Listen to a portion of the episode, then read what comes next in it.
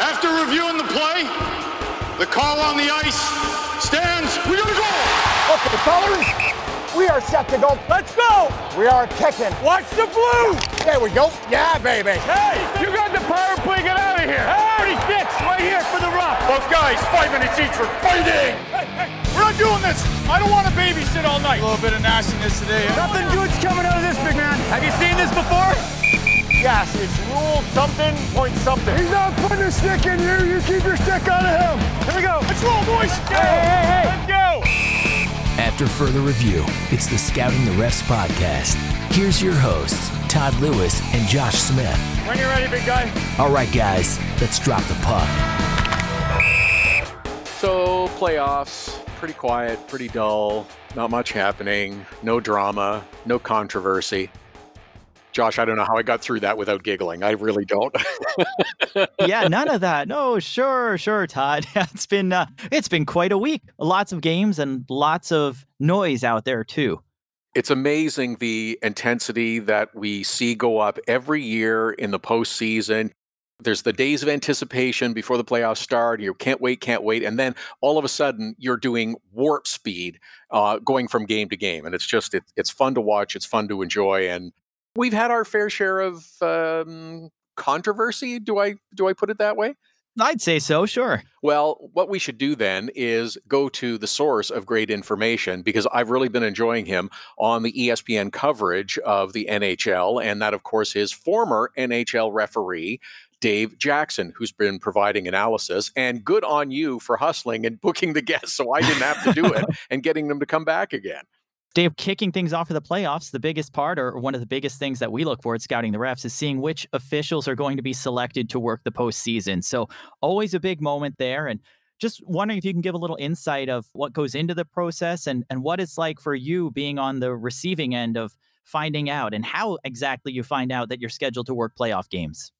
Oh, well, you know what? It's really evolved over the years.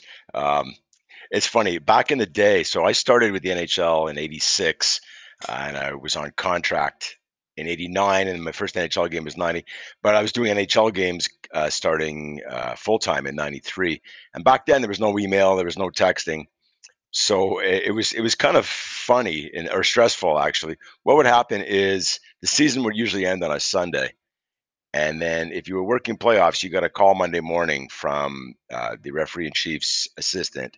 She would call you and tell you you made the playoffs and this is where your your first games are going to be.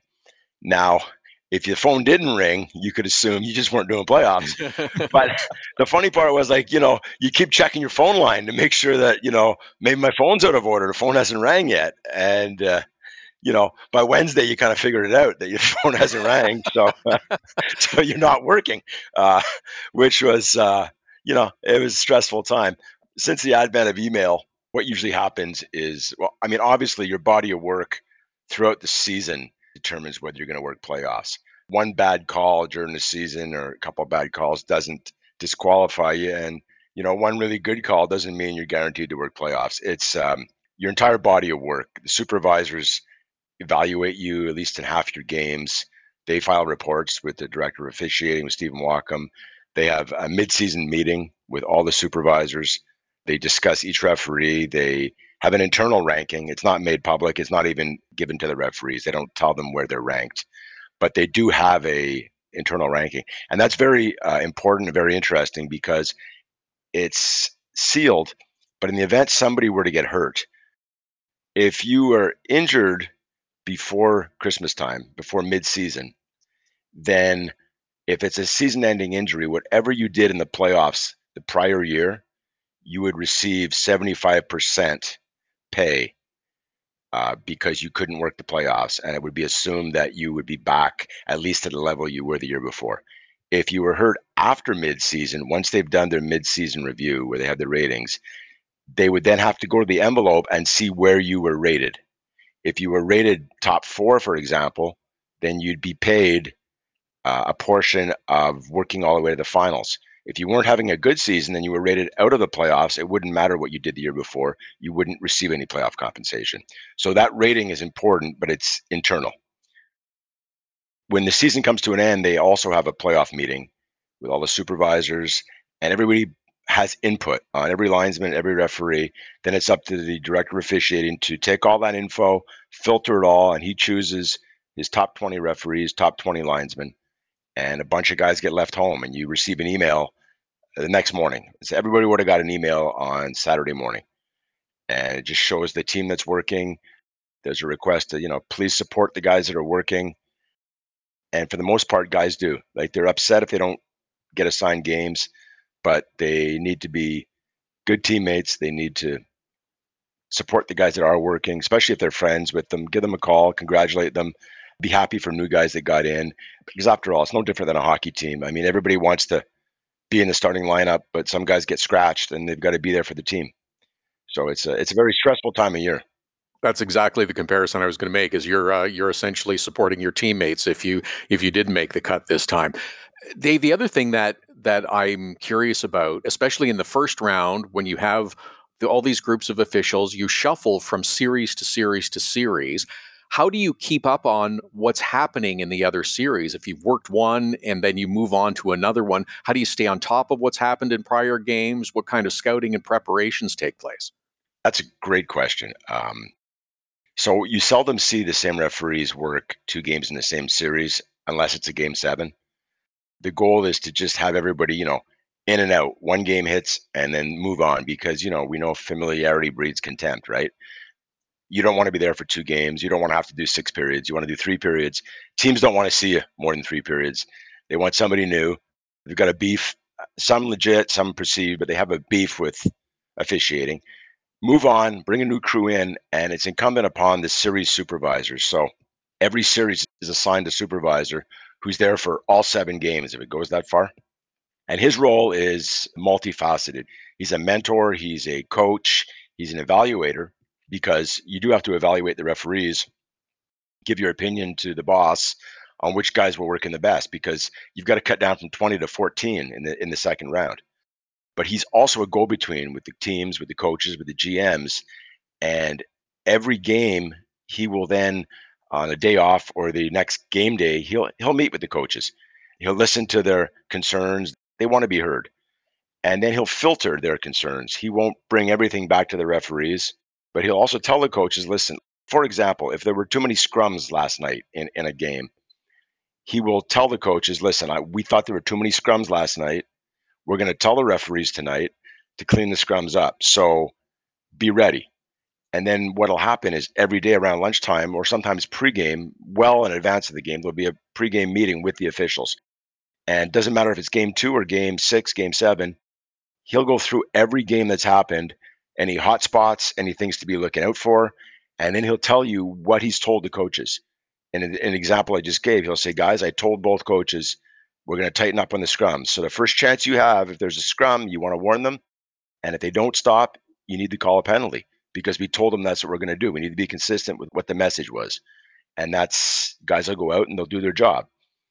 That's sort of how it works. And it's all up to the series supervisor to keep the guys abreast on what's going on. Yeah, it's really interesting the role that they play and, and having that consistency. And I guess one of the other changes from the regular season to the postseason is a little more consistency from an officiating crew standpoint, is that you typically get paired up with a set partner. So I, I took a look back, Dave, back in 2016, you and Kelly Sutherland worked the first round together, which I would say probably a, a nice crew there for most of those games. But what's it like working NHL games when you you know you're working with the same partner for say that first round of the playoffs? Oh, it's great. Uh, it really is. I mean, I have no problem working with anybody. They're all professionals. They're all good. But when you get the ability, I mean, I think the year before I went, uh, I went right to Game Six in round three, and I did every game with Dan O'Rourke. I think we did 18 games maybe together. And it's great because if something goes wrong, if you miss some coverage somewhere, then you talk about it after the game and you say, hey, tomorrow night when we go back out and do this game, let's make sure we don't miss that coverage again. You're in sync with each other. So, for example, if I'm on the goal line and there's a play at the net, a scramble, I'm telling my partner, you got to know that when there's a scramble in front of the net, I am I am net focused. So anything that happens even right beside me, I need you to need you to help me. I don't I don't need you helping me in front of the net. That's where I'm going to be looking. I need you to help me on the perimeter. anything around me, even if it's five feet from me, I'm probably not going to see it because I'm net focused. And then the puck will go up to the blue line, and I'll know I don't have to watch the puck at the blue line. We've talked about it. My partner in the neutral zone, he has that. He has the guys at the point. He has the guy that's finishing his check on the guy taking a shot towards the net. I'm watching the front of the net. Or when it's in the corner, if I'm spinning around, I've got the corner. I know he has the front of the net for me. And that's all about communication. And it's just great synergy. And when you work 18 games together in one playoff year, by the end of it, you're kind of finishing each other's sentences. You, you, you really know each other that well. Developing chemistry, just like good line mates do on a on a hockey team as well. Totally. Yeah, as we're into the first round of the Stanley Cup playoffs now, each game has increased focus. Each game has increased attention from fans, and there's a lot of plays that have been focused on in the first few days. And I suspect most notably was the hit in game one between the Leafs and the Tampa Bay Lightning that got Michael Bunting ejected for his high hit on Eric Cernak. Subsequently, a hearing with the Department of Player Safety and a three game suspension has been imposed. Take us through the process of how the call was made, how the ruling on the ice was made in terms of making it a match penalty and ejecting uh, Michael Bunting. Sure. And uh, interestingly, uh, ESPN carried both those games, and the process I felt worked perfect in both games. You go back to the Dumba hit. When I saw it initially at full speed, I kind of went, "Ooh, that looks kind of looks kind of greasy. Looks like there's something there." And obviously, you never want to see a player hurt, and Pavelski's hurt. So the referees got together on the ice and discussed it, and I think they made a really good judgment call. I support the fact that on the ice they called that a major penalty because in real speed, you know, Dumba elevates on the hit, the puck's gone, and we've got an injured player. So you want to err on the side of player safety, which is what they did. But then they reviewed it, and I watched a bunch of replays at the same time afterwards, and I believe they got the call right. If you watch it in real speed versus slow motion, it's not that late a hit.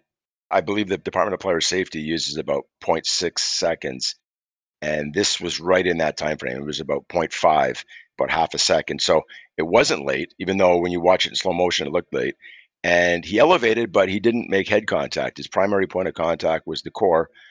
It ended up being a good hit, and they got it right. And the great thing about that is that you watch it a bunch of times, you get it right, you tell the teams, listen, we've just watched it 10 times. You can't be working me the rest of the night saying I owe you one or we screwed you because we didn't. We got it right. We all saw the replay. We saw the same thing you're looking at. So it kind of brings down the um, the tension a bit, brings down the the whole tenor of the game. And then you go to the Michael Bunting hit, and it was so close to the referee, but the puck wasn't there. So he was focused on something else. Tampa Bay player goes down, he's hurt. The ref knew there was contact. He just probably didn't see the exact point of contact. So they kill the play, and all four guys come in. I'm sure the linesman had some really big input in that because they'd be focused sort of in that area. And then you've got the neutral zone referee who's also focused in that area. They're not both watching the same thing, but he caught the sort of tail end of it, I'm sure. And same principle applied. We've got a non hockey play. It's not a play on the puck. It, this is away from the play. We've got an injured player. So let's err on the side of player safety, call a major penalty.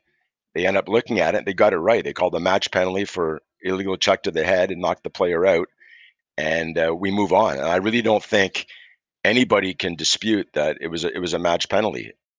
You play the rest of the game. This was early in the game. You play the rest of the game, knowing inside that you got the call right, and I think that's good for the game. It's good for the fans, and it's good for everyone involved. Yeah, especially for those dangerous plays or the critical ones there. I mean, we look at a few years back when Joe Pavelski took that hit, and that's what prompted the league to put in review of major and match penalties. And Pavelski, unfortunately, was on the receiving end of another hit that went through the same process coming from Matt Dumba. It looked greasy in real time, but after watching the replays on it, they got the call right. They they really did.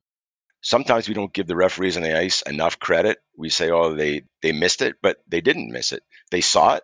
They didn't react to it because on the ice level, they felt it was a good hit. But then they talked it over and they're going, well, may- maybe we missed something here. Let's take a look. Let's err on the side of player safety. So that's what they did. They called a major penalty. After looking at it, they realized, no, we got it right the first time on the ice. So they rescinded it and we move on. That rule was brought in exactly as you say because of Joe Pavelski. when he was in San Jose, and it was just a terrible feeling where they, you know, called a major penalty and their hands were tied. You know, they bury three goals and win the series. And the GM said, you know, we have the technology. Let's get the call right. And along the same lines, Dave, do you think the officials are calling the game differently now? Are they erring on the side of calling those major or match penalties knowing that they can review it? Or is the edict still for them to call what they see on the ice and then not officiate via review? The edict is still call what you see on the ice and go with your gut. You don't want to be the guy that defaults to a major penalty, you know, six times a year and your record is 0 and 6, right? You, you go and look at them and you rescind all six of them because then the boss are going to start saying, like, what's this guy doing? He doesn't see the play or he doesn't trust his gut. He just goes to a five automatically so he can look at it. You don't want that. It slows the game down. It, it sows seeds of doubt if you're constantly wrong. But I do think that there's so many plays that are just so gray area. You know, you guys would know, but a lot of people don't. Like when you're down on that ice, things happen so fast. It's just split second.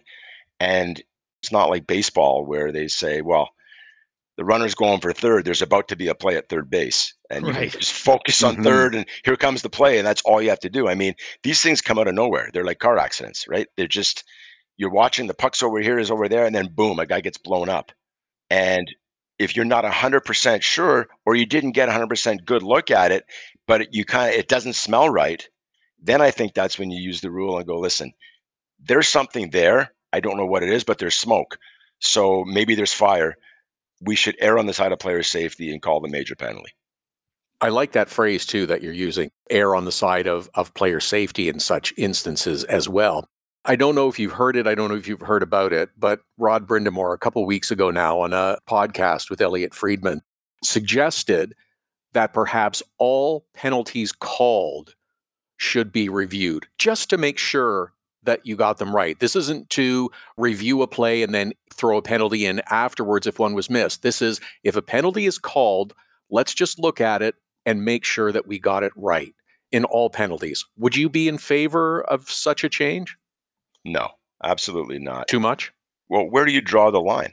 It sounds great in principle. Mhm. A guy's going around a defenseman. The defenseman puts his stick out, and the player toe picks with zero contact. It goes down. The referee calls tripping. Yes, you go to video. It's easy to fix, right? You say, "Oh, look, stick never touched them." Yep. But uh, now we're three days into the playoffs. I keep notes on every single game. How many hooks, hold, and interference penalties have we called? A ton, right? Mm-hmm. And does everybody agree with every one of those penalties? Probably 50% of them do. And the other 50% say they're they're not good penalties. But in all cases, the stick was there, the hand was there, the the, the player's body was there. How do we decide that okay, my judgment says that's not a hook, but the referee on ice said, well, the stick was there and I think it was a hook. Who decides that? Dare I say it's almost like goalie interference? well, it's a very slippery slope. Yeah. we said with goalie interference, and and absolutely, it's like goalie interference. There's no consensus with the fans, with the teams. When you know one team thinks you made the right call, even after review, and the other team disagrees, or they wouldn't have challenged. So we've got that on goals. It slows the play down. It, it you know we have a three four minute delay in the game. Do we want that every penalty? Because nobody's going to agree on. I mean, a hook on a guy going to the net is to 50% of the people a good defensive play and he didn't hook him. He just he got his stick in with his body and bothered him. Right. Who decides whether that was the right call or not? I just think you're opening a huge can of worms and slowing the game down. Penalties are penalties. They're, two minute minor penalties. Some are correct. Most are correct. Some are borderline, and very few are outright wrong. Mhm. So I don't think I think we're looking to fix something that doesn't need to be fixed. Yeah, and I, I think folks are always trying to figure out what they can do to fix officiating, what they can do to change things. And it's such a judgment call, but now we have the ability to dissect it and we're sharing video clips online and we're picking everything apart in multiple different speeds that are, are real time. And it, it's been good to see the league use replay in certain situations and get the call right. And I think we had one of those situations where they had to use replay for a review and then for a coach's challenge at Leafs Lightning when we saw the goal by Corey Perry Right. that had to have a little bit of a review from the league. So first we had to see did the puck go in, and then we had the the coach's challenge. I, I don't know how how detailed you got, Dave, how much of a good look you got at that, but uh, uh, it looked like the original review was inconclusive. There's some some angles there that that show that it might have gone in, it might not. There might have been snow on the line. So, what were your thoughts on on that situation between the review and then uh, for for me that was a questionable challenge, but I guess when you're Sheldon Keefe, you're going to give it a shot. Sure. What's important to note here is the Toronto Situation Room reviews every goal or every non-goal. Anytime that puck comes anywhere near the goal line, Toronto is on it. They are focused because sometimes goals get missed, you know, a quick in and out. So anything around the net, even if the play continues, that situation room, they're on it and they're blowing it up on the big screen. Go, guys, take a look at this. You think this puck went in? And then they'll definitively determine if it did or didn't. If it did go in and the play's still going, they'll call the arena and tell them to blow the horn that we've got a good goal. I mean, why have the play continue when you know you're going to have to reset the clock anyways? So, uh, having said that, the ref, I believe it was Wes McCauley on that call, was right behind the net, came in, got a good look, and he emphatically pointed that he saw the puck over the goal line. Now, I know there's times where referees will point goal standing in the corner and it turns out to be wrong. This time he waited. I'm not sure he saw it going initially. He waited, waited. He drove to the net. He pounced on it. He was right behind the net and he made an emphatic signal when he did finally pick up and see the puck. So to him, there was no doubt that puck was across the goal line. Now Toronto is going to look at that automatically. There's no challenge needed. There's there's no the referees just went over and they say goal, and Toronto goes, okay, give us a sec. We're going to look at it to confirm it's a goal.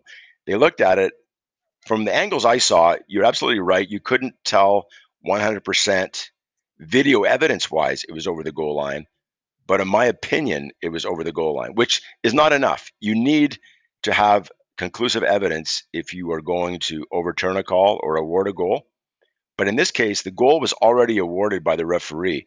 So all they need is evidence to show that it didn't cross the goal line. And they didn't have evidence to show it wasn't across the goal line. Therefore, the call on the ice stood. Does that make sense? Yeah, absolutely. Yeah. You, you're you're taking effectively you've got to go with the call on the ice and then see if you can overturn it. And if you can't, then you have to default to what the initial call was. And it, it, the same would apply in the inverse. If Wes called it no no goal, they need to see that the puck did cross the line. Otherwise, we've, we've got to go back to the call on the ice. Correct. If, if in that situation, I believe if Wes had said no goal, then they would have had to live with that call as well because the angle from the net wasn't, you know, wasn't totally definitive. So once now we have the goal, then the coach is allowed to challenge. And in this case, he just said, well, okay, you're saying it's across the goal line. I'm saying that he was interfered with, and that's the reason the puck crossed the goal line. So now they, they make a formal challenge. And that's where they go back. And then now Toronto looks at goal interference. I thought it was a questionable challenge as well, because the rule states that on a rebound situation or any loose puck in the crease, incidental contact is permitted if it's a legit battle for the puck. Now, in this case, if that had been covered, if his pad had been on top of it, his glove had been on top of it, and it was poked in, I think they would have had a leg to stand on. In this case, his skate blade was pinning the puck against the post. It wasn't frozen recovered. You could see the puck. You know, you're allowed a puck battle there. You're allowed to go for that puck and jam it, and that's exactly what he did there was contact made, and that's legal contact, and it's a good goal. Then they end up being shorthanded for delay a game. I think it worked the way it was designed to work. And you're right about uh, Sheldon Keefe challenging. Like, why not? You you got to do what you can to hopefully get things changed and stay in the game, right? Yeah, that's exactly what he's doing. Is that incidental contact the same ruling that applied in Boston and Florida when the puck was lying on top of Alex Lyon's pad? It wasn't covered and you're allowed to swat at the puck to try to knock it in the net, which the Bruins did? Absolutely. That same type of, of thing. Now, it was sitting on his pad. If they, for example, had taken the stick and poked him in the stomach and pushed him across the goal line and the, and, and the puck crossed then, then it would be no goal. That's pushing the goalie into the net with the puck. In this case, the puck is just sitting there ripe for whoever wants it. It's not covered. They're battling for that puck. They knock it loose yeah, there's contact on the pad, but it really doesn't matter. Puck goes in the net. That's that's a legitimate puck battle, and the right call was made there as well. There was no challenge there, I don't believe, no. because they were aware of the rule and they knew they would lose. Yeah, which I think it's a big part that we've seen that the coaches have adapted. They've learned more about the rule book, or at least more about the ones that apply to challenges to figure out how and when to best do it. And we've seen the accuracy, success rate of coaches' challenges go way up year over year. So yeah, good to see that they're actually studying there. Well, it's not just that. I think what the coaches have finally caught on to is that we're not starting at zero when we come to these reviews. We, we touched on it earlier. We're not showing you a blank slate and going, yes or no. We're showing you a goal that's been ruled on already. There's been a call made. So that's where the bar is. That's where the bar is set. You have to now have enough evidence to say that call is wrong and overrule it. So on a 50 50 call, the call on the ice matters. And there has to be enough evidence to overrule that 50 50 gray area of judgment. So a lot of them are saying, geez, if that was, if there'd been no call made, I think it should go this way. And they used to challenge. Now they're starting to realize there's been a call made, there's been a determination that's a good goal. Do we have enough evidence to go against that call? So you're not seeing as many challenges that are just Hail Marys going, well, we're, we're thinking this way. They've started to adapt and realize what's at stake and what the whole uh, process is. Dave, if I can, just one more quick one to to wrap up with you. Sure. I'm just wondering what the guidelines are, if there are any, for communicating with players and coaches. It kind of infuriates me when I hear the reporter soundbite after a game saying, did you get an explanation from the referee about this? Sometimes they'll get a yes or no answer, and that's the soundbite that they're looking for. But how do officials, how does the league approach this? And understanding that every personality among the officials and coaches is different, is there any guideline that you follow? Not specifically. I mean, the referees are told if it's going to make your job easier to explain something to a coach, then go and do it. If it's going to make your job more difficult, if he's demanding you come over there and he's really hot and you know that no matter what you say, it's not going to change anything, then you probably stay away. But the officiating department, hockey operations department, like their phone and their door is always open to coaches and GMs. They have the right to call and get an explanation from the people in charge, and they're willing to provide that explanation. So it might not always be instantaneous on the ice, but they do get an answer. It's not always made public, it's behind the scenes sometimes, but they always do get an answer. Just to follow up with that, Dave, do you sometimes wish that these answers or even the explanations that come out, whether it's a, a critical call or even some of what comes out of the situation room, do, do you think there's an opportunity there to share a little bit more detail or a little better explanation outside of those rooms or outside of between the teams and the officials to actually put something out in public to pull back the curtain a little bit or give a little more clarity? I, I think there's room to explore it for sure. I don't really think that having the officials the actual on ice officials give press conferences or, or explain things is the right avenue because for every time it goes well, you're going to have as many times it goes really bad and it becomes confrontational. Guys misspeak in the heat of the moment.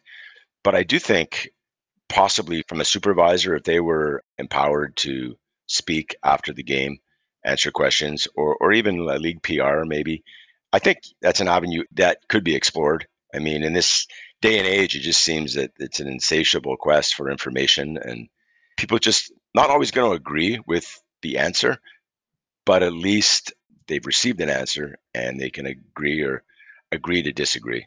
Maybe we can give it to the standby officials, give them something to do, right?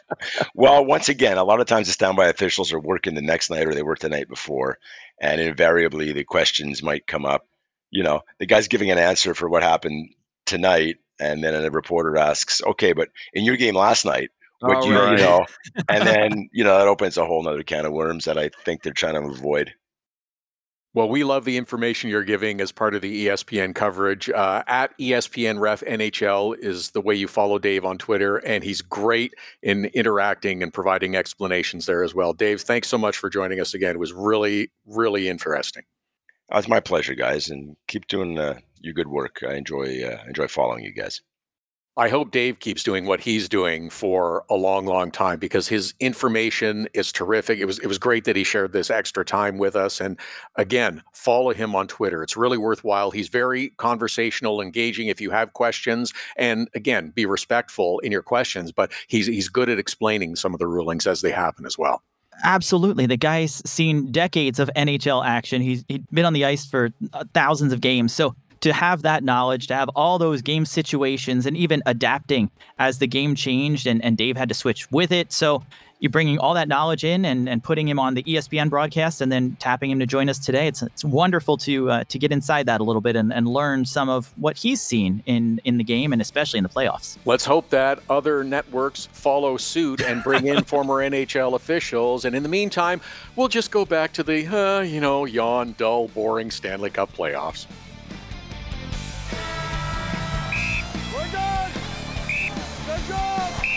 You're good in my book. Good stuff, man. Way to work. Yeah, we're good, man. Too long. Let's go sit for a couple. Get in the box. It's the Scouting the Refs podcast. Read more at scoutingtherefs.com. Follow Scouting the Refs on Twitter, Instagram, and Facebook at Scouting the Refs. Email the show at heyref at scoutingtherefs.com. Subscribe, share, and keep those sticks down. Okay! That's uh, nicely done. That's good play.